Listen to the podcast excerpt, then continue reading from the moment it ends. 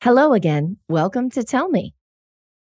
My conversation on today's episode of Tell Me is with Dr. Jake Deutsch. He's a friend of mine and he got his start in emergency medicine. He had some private urgent cares and he's now taking his practice in the direction of longevity and wellness and the future of healthcare. We had a great conversation. We have a similar interest in that way that we're interested in the evolution of medicine, healthcare, and longevity. So, lots of good stuff in this conversation today. I hope you enjoy this episode of Tell Me.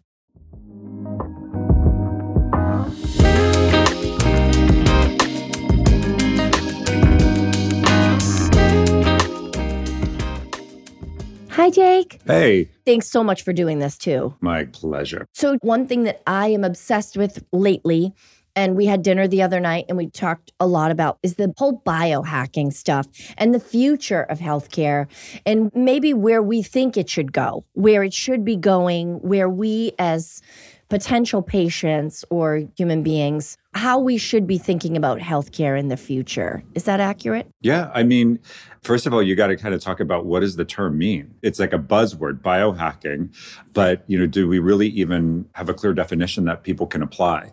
So I think of it as anything that we do to affect our biology.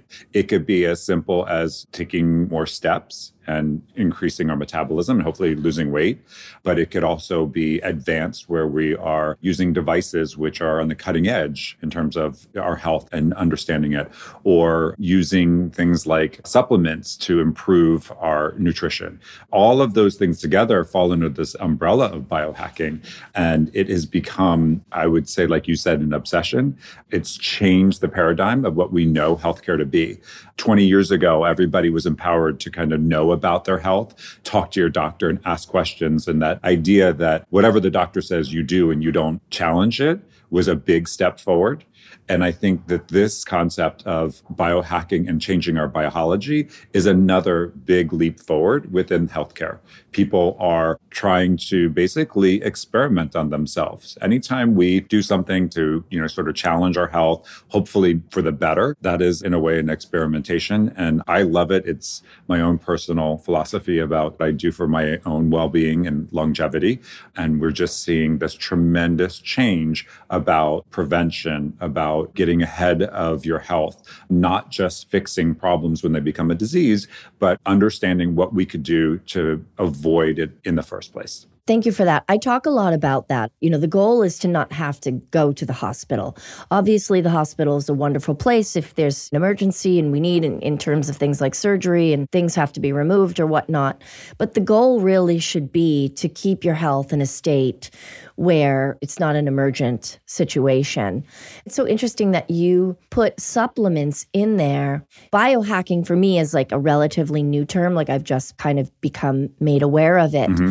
And I didn't necessarily, in my mind, equate supplements with it, but the way you explained it in your definition was perfect. It's anything that's altering your biology. Just to put an example to the picture, vitamin D. It is an epidemic that people have low levels of vitamin D in the United States. There's more and more people that are, you know, choosing not to have dairy product and also avoiding the sun. And if you live in an area where there is less sun, there is an issue with people having very low vitamin D levels. And that has an important factor for our immune system, for hormone synthesis. And actually taking a vitamin D supplement is a way to correct that. And that's really what we're talking about on a simple level and understanding that you should be pushing your provider to make sure that you're checking your vitamin D level. And you should be understanding that what's a normal range of 30 to 100 nanograms per deciliter may not be optimal. And, you know, we like to keep it in my practice over 70.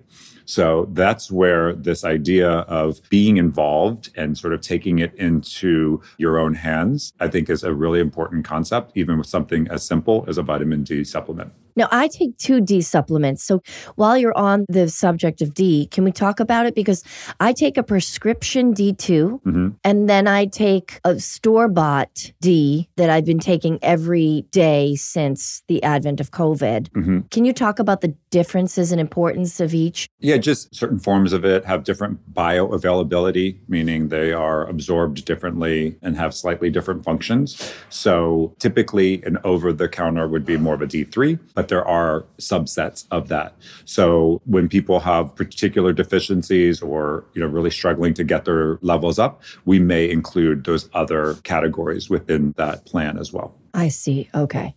So if you got your D levels checked, then a doctor would tell you you're deficient in this and instruct you accordingly what to do. Yeah, I mean, I always try to emphasize to people have a discussion about laboratory results in a way that is interpreting the ranges because we talk about interpreting it because there's a quote normal range and anybody could read that printout and say I'm in normal range or I'm out of normal range.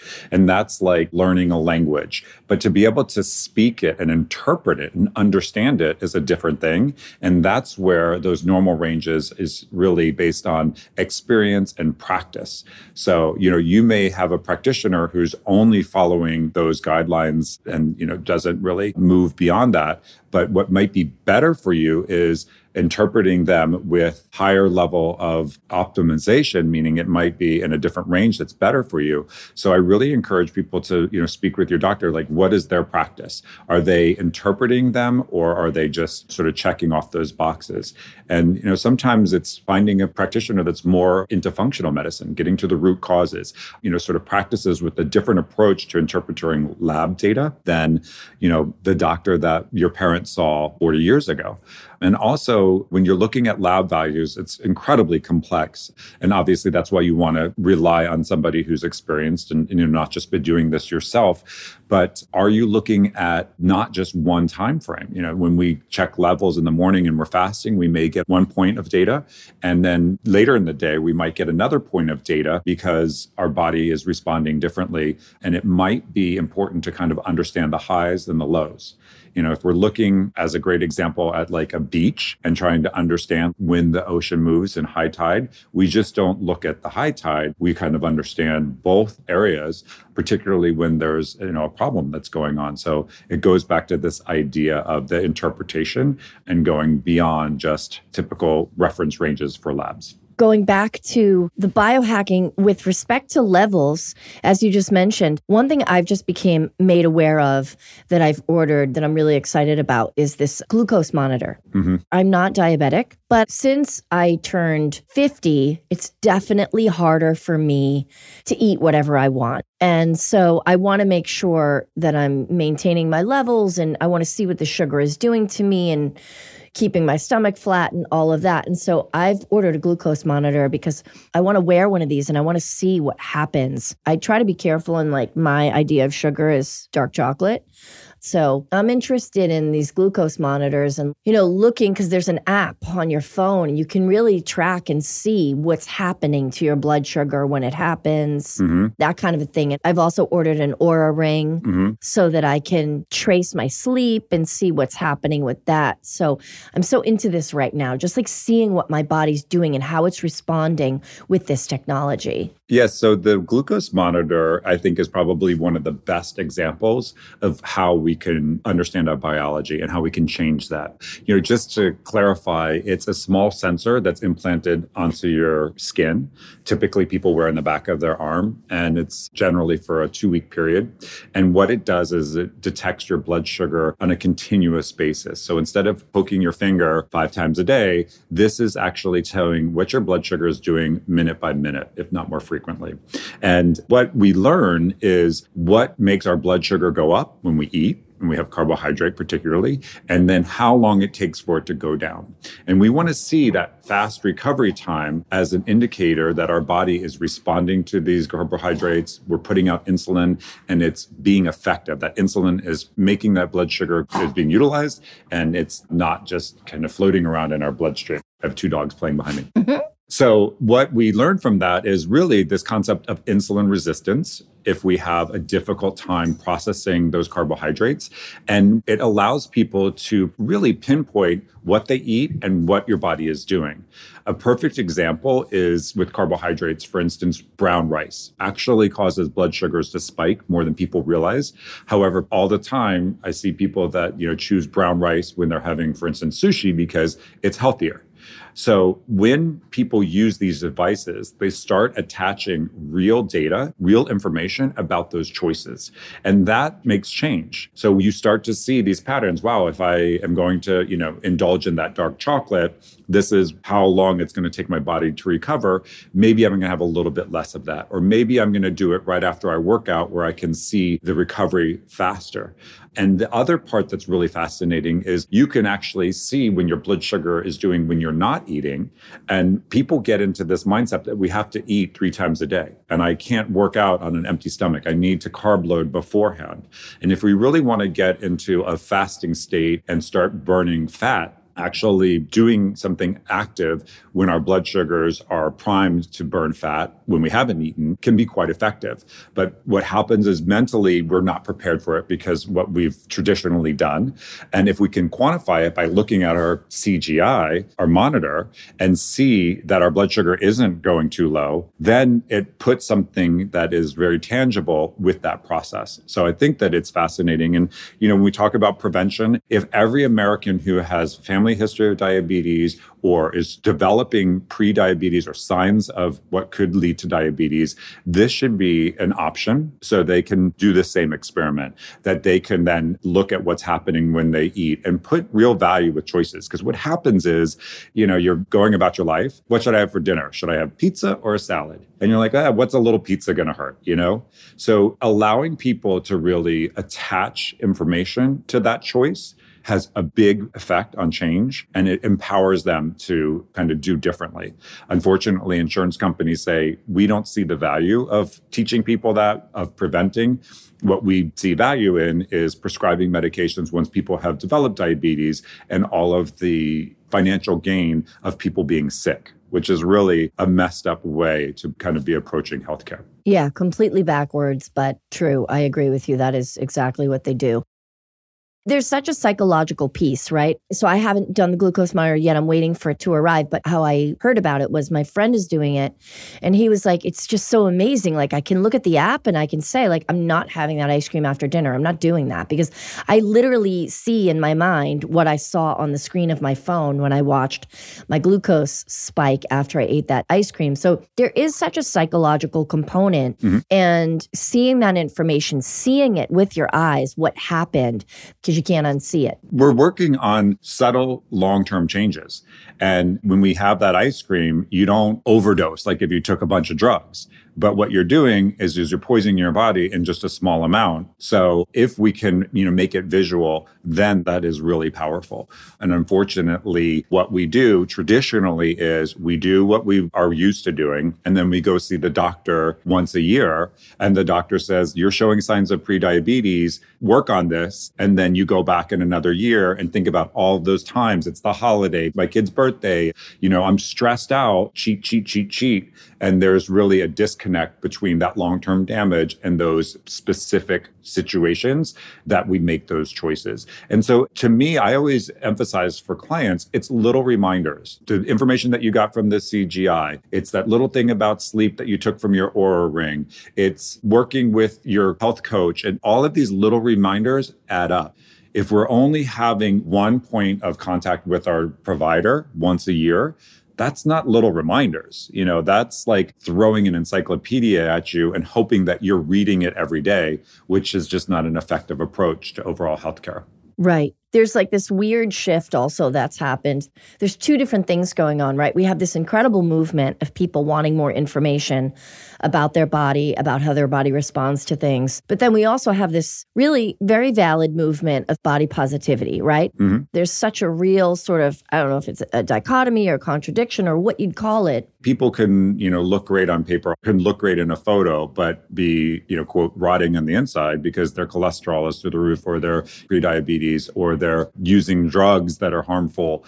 So it works both ways. And yeah, we have to be careful about making people feel like perfection is the goal. That is absolutely not. What we're trying to get people, in my mind, is try to move to those healthier choices, think about that long term. But yes, obesity is a real contributor to diabetes, to hypercholesterolemia, high blood pressure, cancers, respiratory problems. You know, we can't ignore that. We also don't want to, you know, make people feel that they are somehow not succeeding in life if they struggle with obesity but let's empower people let's give that education let's let people you know make choices you know learn about this in a way that is going to be helpful for them to make those changes and there are different body types. Not everybody is meant to be super thin either. I experienced so much trauma in my early life. I was naturally freakishly skinny. Mm-hmm. For whatever reason, I couldn't explain it, don't understand. The amount of times I cried because people thought I had an eating disorder, I would do red carpets, whatever.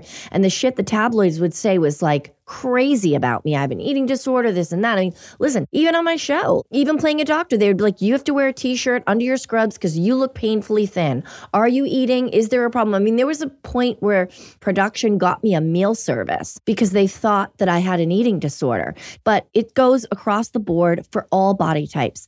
There is such a thing as people who are naturally thin and not everybody's meant to be naturally thin. And there is such a thing as people who are bigger and who are just meant to be bigger. As long as you're being healthy and not partaking in any sort of self harm, you are an individual and your frame is built the way your frame is built. The other thing I always emphasize to my clients, because we do a body composition scan in the office. So it allows us to figure out muscle mass, bone density, and percentage of body fat. That is just one point of information. So having a very low percentage of body fat doesn't mean that you're in good cardiovascular shape or that you have good strength and those, you know, are also equally as important for our overall health. You know, muscle resistance training is so important for building blocks of our biochemistry, our hormones, and, you know, helps with preventing osteoporosis and just has such an important long-term fact. And also the cardiovascular part of what I'm talking about, you know, is also critical to our overall health. So we can't just look at the situation of your health or assess people's health by a photograph by what you look like in social media. You know, there's a lot more to that. So, you know, I think that this whole concept that ignoring all parts of it, you know, and just saying, oh, if I'm a certain weight, that's what I'm supposed to be, is missing the whole picture. We have to put it all together to really have a good understanding of people's overall health. That's why this new direction we're moving is so exciting and empowering because we can all use these devices or these different methods to get information and empower ourselves, right? If we have the information, we can sort of empower ourselves and take things into our own hands and come up with a routine that we like that is also good for us. You know, I know a lot of places, like let's say, for example, food deserts, right? Places in this country that are devoid of healthy grocery stores and options. They don't have organic options, and there's not a lot of places to go get healthy food. There's a definite socioeconomic element to some people in food insecurity and they struggle with things like that. So, you know what I absolutely love? They're expensive, I'm sure, but people have these garden, these grow gardens like in their house mm-hmm. with the lights, and it's a self watering situation. But I think to my point of taking things into your own hands, not everybody has that access to good quality food that is ideal, but there's ways to interpret what you do have.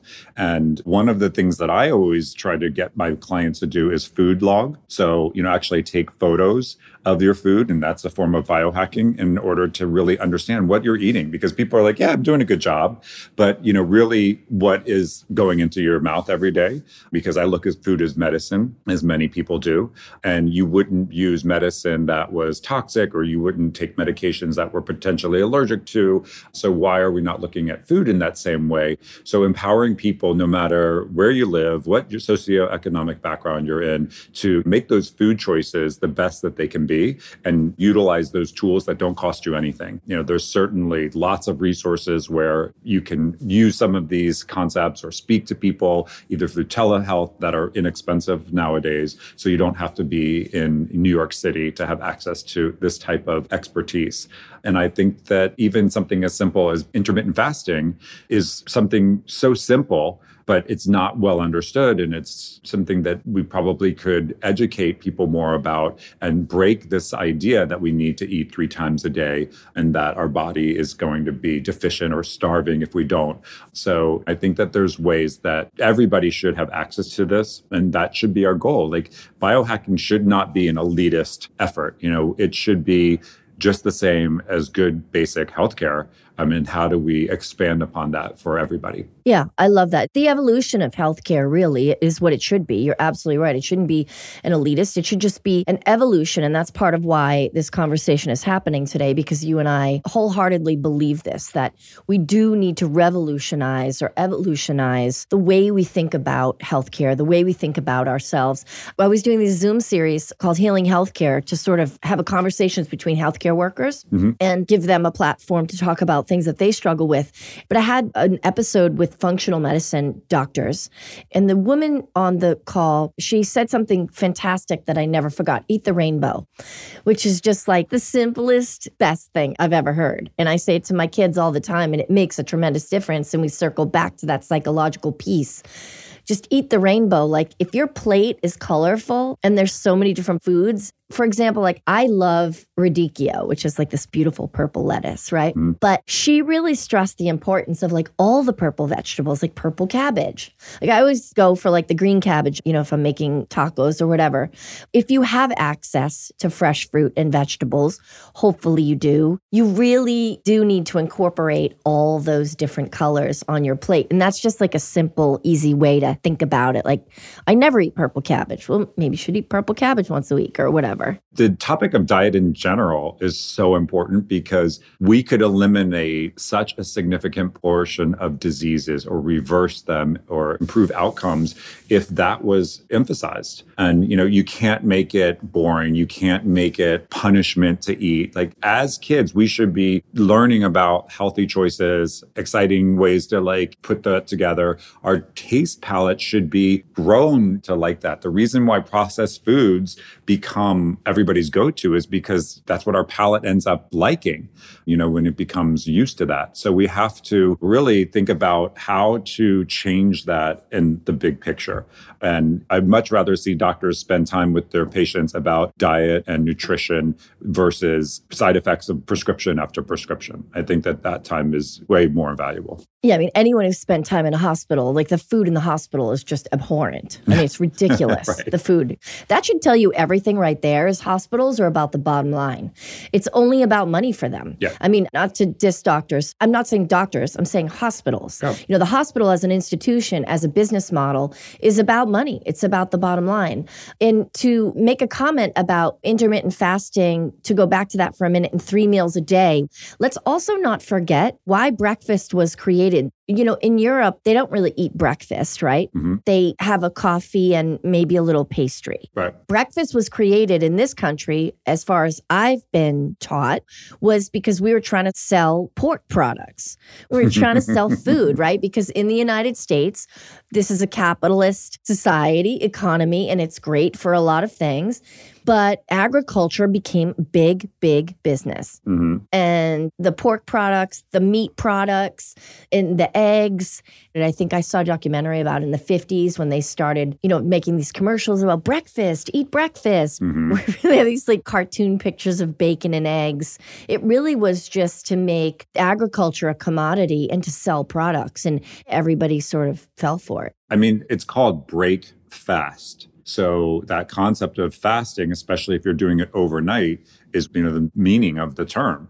It should be called like skip fast or skip break. You don't need it for most people. I mean, of course, you're a kid and you're growing. There's a different story. But for most adults, mixing that up and having less of those calories, which are maybe not as important, in order to have your metabolism challenged and kind of be stressed in a way so that it thinks that you, you know, need to be more efficient is actually a really good thing. And certainly I agree, you know, the industries that are driving a lot of this commercialization, their interest is profit, not for health. So we have to kind of figure out where our focus is, you know, if it's our health or for following some sort of rule that we've always grown up with. Yeah, I intermittent fast every day. I make sure I drink a lot of liquids, a lot of tea, a lot of lemon water, uh, green juice every morning, mm-hmm. which may technically be breaking a fast if there's a green apple in my juice and there's sugar. But again, I'm just trying to not ingest food and I keep myself super hydrated every morning. And then I typically eat at noon. Yeah, I mean, a couple of calories is not going to completely offset the benefit from it, but doing it a couple of days a week you know, for many people, that's a lot. And I always try to emphasize if you're working on your diet, try to just subtract don't calorie count because it's really hard. It's really annoying. You know, like nobody really wants to be measuring things while you're going out to dinner. That's kind of weird. But if you could say, you know what, I know dessert is usually 400 calories or a glass of wine is 150 calories. I'm going to eliminate 450 calories a day. That really is an easier way for people to try to get a plan in place. And part of that can be that intermittent fasting a couple of days a week. There you go. You already have your calories deducted. You're one step further along in terms of achieving those goals. That's one of the things I love about like I have, you know, a 12 year old and you know, TikTok is a thing and there's a lot about social media that's, you know, not good. But one of the great things about social media and about TikTok is these recipes. You know, people make the best recipes. Mm-hmm. There's a lot of like cool salads that people make and cool dressings and stuff like that that people make that I love.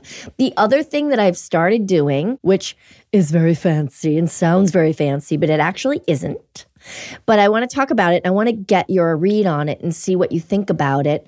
I started doing cryotherapy and I go to this great place. It's called Pause. You know, a cryotherapy machine is quite scary to look at it. Like mm-hmm. it's a refrigerator, basically. It's a freezer. Yeah, yeah. a freezer, exactly. and you do it for up to three minutes, and there's a couple of different levels. I'm really like not amazing at it. Like sometimes I'll stay in there for a minute and a half, two and a half minutes. I often don't do the full three minutes because I'm like, I'm already standing in this freezer. That's badass enough for me. Sure. I don't need to do the three minutes. But I feel in incredible on the mornings when I do it. How do you feel about the benefits of cold therapy? Because for me, it's a game changer. As soon as I get out of that cold therapy, mm-hmm. I literally feel like I could run a marathon. I've never felt so good in my life. Yeah. So there's kind of two major parts to this. There's kind of what you feel, and then there's the science that we can attach to that. So people have for centuries, like in January 1st, gone and jumped in the ocean. You know, like we've seen those pictures and those videos. And part of that was to symbolized like the new year, but other parts of it was to kind of get that feeling that you're experiencing. And when we go from, you know, a temperature that's normal to very, very cold, it causes a cascade of mechanisms within our body. And that results in basically improved health when we have things like variability of our heart rate. And those are the issues that we can measure. So we get endorphins released, we have positive brain hormones, like serotonin that's released. And that is what you're actually feeling. And so we can appreciate that as an individual. But what's really great in terms of the biohacking is we can measure this quantifiable data, particularly with our heart rate, which we measure as our heart rate variability. And that's an indicator of how well our body responds to stress. So we actually like to see high heart rate variability, meaning it goes up and recovers quickly. And oftentimes, doing these practices like cold plunges or cryo is a good way to train our heart rate to have greater variability. So we actually can measure that and we see that people who have greater heart rate variability live longer, have better outcomes in terms of their overall health. So that's one of those measures that we're looking at in this biohacking space. So I'm a big fan of it. And like you said, you don't have to pay a lot of money. A cold pool works cold shower works. You know, kind of going back and forth is actually my preferred method. So you're kind of getting into the cold, going back to the warm, getting into the cold as a repeated exercise in order to really stimulate your body to respond to that stress and then become more efficient and kind of function as a better overall being that we are. And, you know, it's something that's not only with that cold exposure, all sorts of stress. So when we are dealing with our kid that's being difficult or our boss at work that makes the skin on our neck stand up, those are stresses too. And so all of these little factors and how we respond to stress and how quickly recover are a part of this measure. So if we can train our body to deal with it and sort of put it through extra little stresses like that, it has this very powerful effect. You know, it's like running to train for a marathon. You know, you do little smaller measures and you, you sort of build up to it so that you have this overall ability to function for that ultimate marathon goal. That's a really interesting way to look at it. I never thought about it like that. So I think you talked about this on your Instagram. Didn't you talk about the heart. The heart rate variability? Yeah the heart variability. Yeah. So some of these devices actually measure hrv so you know a lot of people don't quite understand it and it seems almost intrinsic like it should be low it shouldn't be high. But we actually want to see a high variability a quick recovery and that is a better indicator of overall health. So the Oura ring measures it apple health whoop all of those are able to capture your heart rate variability. And you know by the way these devices are just the tip of the iceberg we're probably going to have very simple implantable devices that get all of this and it's not just this device measures X, that device measures Y. You know, you're kind of trying to put it all together yourself. I anticipate that in the future that there will be simplified applications that pull in 20 different data points, pull in laboratory information, and it's all living in like a hub for us and actually is like a dashboard for our health. Interesting. So you mentioned something with respect to the cryo and managing stress and how your body reacts to stress. So I think through our day, we have whether it's microaggressions, like you said, a boss, a coworker that makes you crazy. All of this is stress that your body absorbs, right? So let's talk about for a second that stress has to leave, right? If you've absorbed stress in your day and then you go home, that stress is still in there, right? We have to release it somehow, correct? I mean, in theory, but there's many people who don't. And that can cause generalized anxiety, that can cause blood pressure. We don't completely understand it, but we do think that there's relationships between our stress hormone cortisol and other disease states. So having high levels of cortisol causes us to gain weight, contribute to ultimately developing diabetes, may have a risk factor for cancer. So, you know, that stress, while it's very difficult to measure it and know if we've released it, there are ways that we can measure cortisol in our body. But again, it's not accessible. You know, most people don't have access to measuring a 24 hour cortisol, which is the gold standard to understand that hormone, which is crucial to our body's function when it comes to stressors. Yeah. And that's your adrenal glands, correct? Yeah. So, you know, people who have adrenal tumors can have high levels of cortisol, which presents pretty clearly with disease manifestation. But as, you know, we are in a constant state of stress, just sort of being Americans in the modern world, there is a big degree of people who have cortisol dysfunction and it's undiagnosed. Because typically, blood tests that doctors would do in their office measure what we call a random cortisol. So it's one point. But we see a particular pattern of cortisol throughout the day, which rises in the morning and slowly goes down. And if we can collect cortisol throughout the day. So typically we do it either through saliva or through urine collection.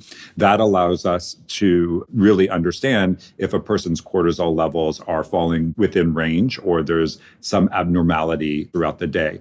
And unfortunately, you know, most insurance companies don't pay for that type of testing. So, you know, people are left to having to go to specific labs where they pay out of pocket to get that information. But I deal with clients who are having difficulties with sleep, who have other hormone dysfunction, you know, are dealing with just not feeling great, gaining weight, sleep apnea, and we look at the cortisol component of it, and that's one of the three, you know, sort of big hormones that we can look at. And we determined that there's actually this irregularity that if we can address, if we can kind of correct, we see everything else fall into place. Yeah, it's all the knee bones connected to the shin bone. it's all connected. So I hear a lot of women with thyroid issues. A lot of women I know. And can you talk about iodine? And I take, I don't know, once a month, once every couple months, whenever it is. I have a bottle of iodine mm-hmm. and I just put a little dot yeah. on the inside of my wrist because we don't get iodine, right? I mean, I guess if you eat a lot of shellfish or something. And table salt has it, but yes, people are reducing their salt intake. Yeah. Mm-hmm. So the thyroid is such an important part of our physiology. I put it into one of the three major categories of hormones our thyroid, our cortisol that we just talked about, and our sex hormones. And the thyroid, if you understand it, is like a thermostat for our body. It's controlling our metabolism. It has important functions for just our overall health, our immune system, and issues with thyroid abnormalities, you know, can be subtle and, you know, can be pretty difficult difficult to correct. Women tend to have more thyroid issues than men, and that's not completely understood, but it probably has to relate to the different physiology and different hormones that females have versus males. But understanding the thyroid and really looking at it with, again, a correct interpretation of the laboratory value is something that's not traditionally taught in medical school. So many times, what doctors will order is one test, which is the TSH, the thyroid stimulating hormone and use that as an indicator if the thyroid's okay. And that has a normal range. And if that falls in normal range, your thyroid's fine. But what we know is there are sort of a sluggishness that we can see with thyroids, which might be, you know, subacute, hypo, low thyroid. And we need to really look at the other components of the thyroid hormone cascade to understand really if there's some problems.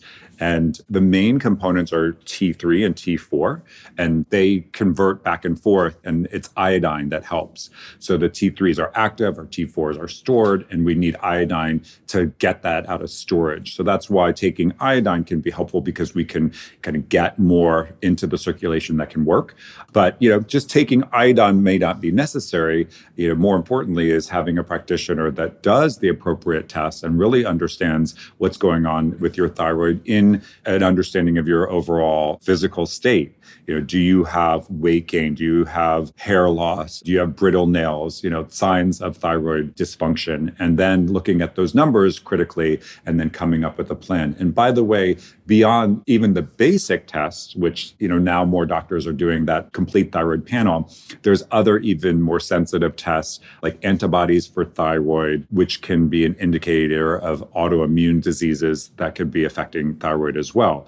So, you know, if there is a consideration for thyroid disease, getting that complete investigation and really going beyond the basics is absolutely what I recommend because it's pretty complex. It can be corrected. Most doctors kind of just have this knee jerk of they give the same medication.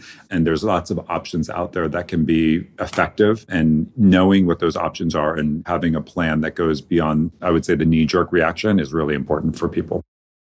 Do you meet a lot of young doctors? like just coming out of school? Of course. I mean, when I'm dealing with residents, those are the people that are training. Mm-hmm. Do you see that they're being trained differently than you were trained? And what advice could you give people that were maybe on a medical path? Yeah, I mean, I think that the most difficult challenge for people is there is a little disillusion that exists within medicine, you know, that people have gotten frustrated and, you know, have let the system kind of bog them down.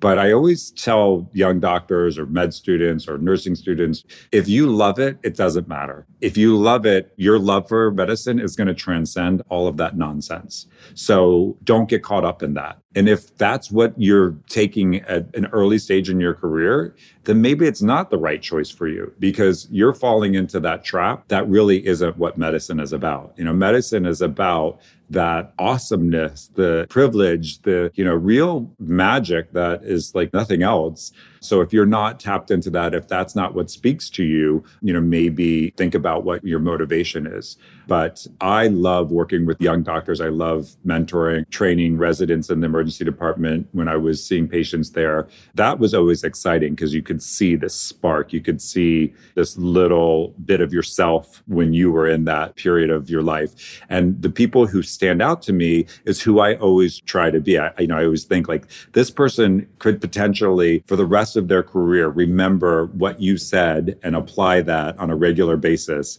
And that's pretty impressive. You know, that's pretty cool to have that kind of impact on people's career and life in general. So I love that. I mean, that's why I use social media as, you know, a way to kind of get the message out about medicine.